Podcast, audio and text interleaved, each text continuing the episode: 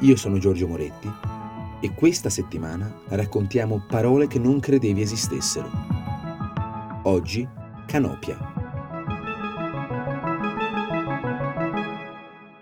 Le parole che, dicevamo, ancora non si incontrano sui dizionari hanno un fascino speciale.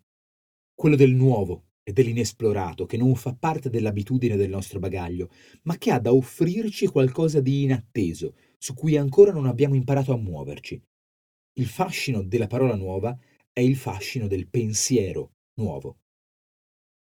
Questa parola, canopia, in effetti è ancora piuttosto difficile da trovare sui dizionari, ma sembra destinata a entrarci, specie per via della diffusione dell'interesse naturalistico e di pratiche di sostenibilità ambientale.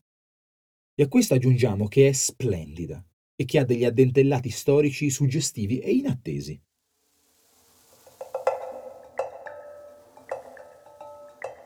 La canopia, termine adattato come anche in altre lingue europee dall'inglese canopy, che vedremo di ascendenza latina medievale, è in biologia la parte alta di un insieme di piante, quella che intercetta la maggior parte della luce solare e che nelle foreste è ancora nota come volta. Si potrebbe approssimare a una chioma o a un insieme di chiome, ma rileva nel suo essere un vero e proprio strato tridimensionale dell'ecosistema. Ad esempio, è nella canopia che il documentario ci mostra gli oranghi muoversi con pacata agilità di ramo in ramo. Una ripresa aerea ci mostra come dalla canopia svettino radi alberi di uno strato emergente, mentre ci verrà raccontato come è che le piante tentano lentamente di conquistare uno spazio vuoto nella canopia lasciato da un albero caduto. In inglese il termine canopy parla in maniera consueta di una tettoia, specie del genere della tenda e del gazebo, rifacendosi al baldacchino. In effetti è quella del baldacchino, della tenda sopra al letto, l'immagine che ci fa risalire il corso dell'etimologia. Peraltro, baldacchino è usato talvolta proprio come sinonimo di canopia. Un'immagine che ci conduce a fare tappa in Francia per trovare il canapé pare pacifico che quel canopy inglese derivi dall'antico francese conopé, termine che descriveva una zanzariera, specie pendente a protezione di un letto. A sua volta era mutuato dal latino medievale canapeum, alterazione del latino classico conopeum, proprio col significato di zanzariera.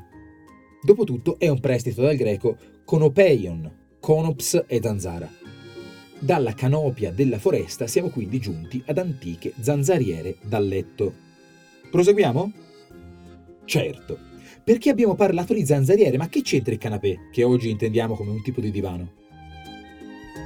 Molte persone che hanno studiato questo problema accettano che il francese canapè derivi da conopé senza trovare una soluzione al mistero. Qualcuno afferma che il prototipo originale di canapè doveva essere una seduta con zanzariera pendente integrata, anzi c'è chi lo spinge indietro ai tempi degli egizi, ma senza grandi riscontri. E per complicare ulteriormente il quadro, se qualche ingegno pignolo si volesse interrogare sul perché il canapè è anche la fetta di pane, spalmata di burro o comunque guarnita, non è forse vero che ci si spalma anche sul divano? In italiano esisteva, derivato dalla zanzariera del latino conopeum, solo il conopeo, panno che nelle chiese copre il tabernacolo, in cui sono custodite le ostie consacrate. Termine alto ma solitario.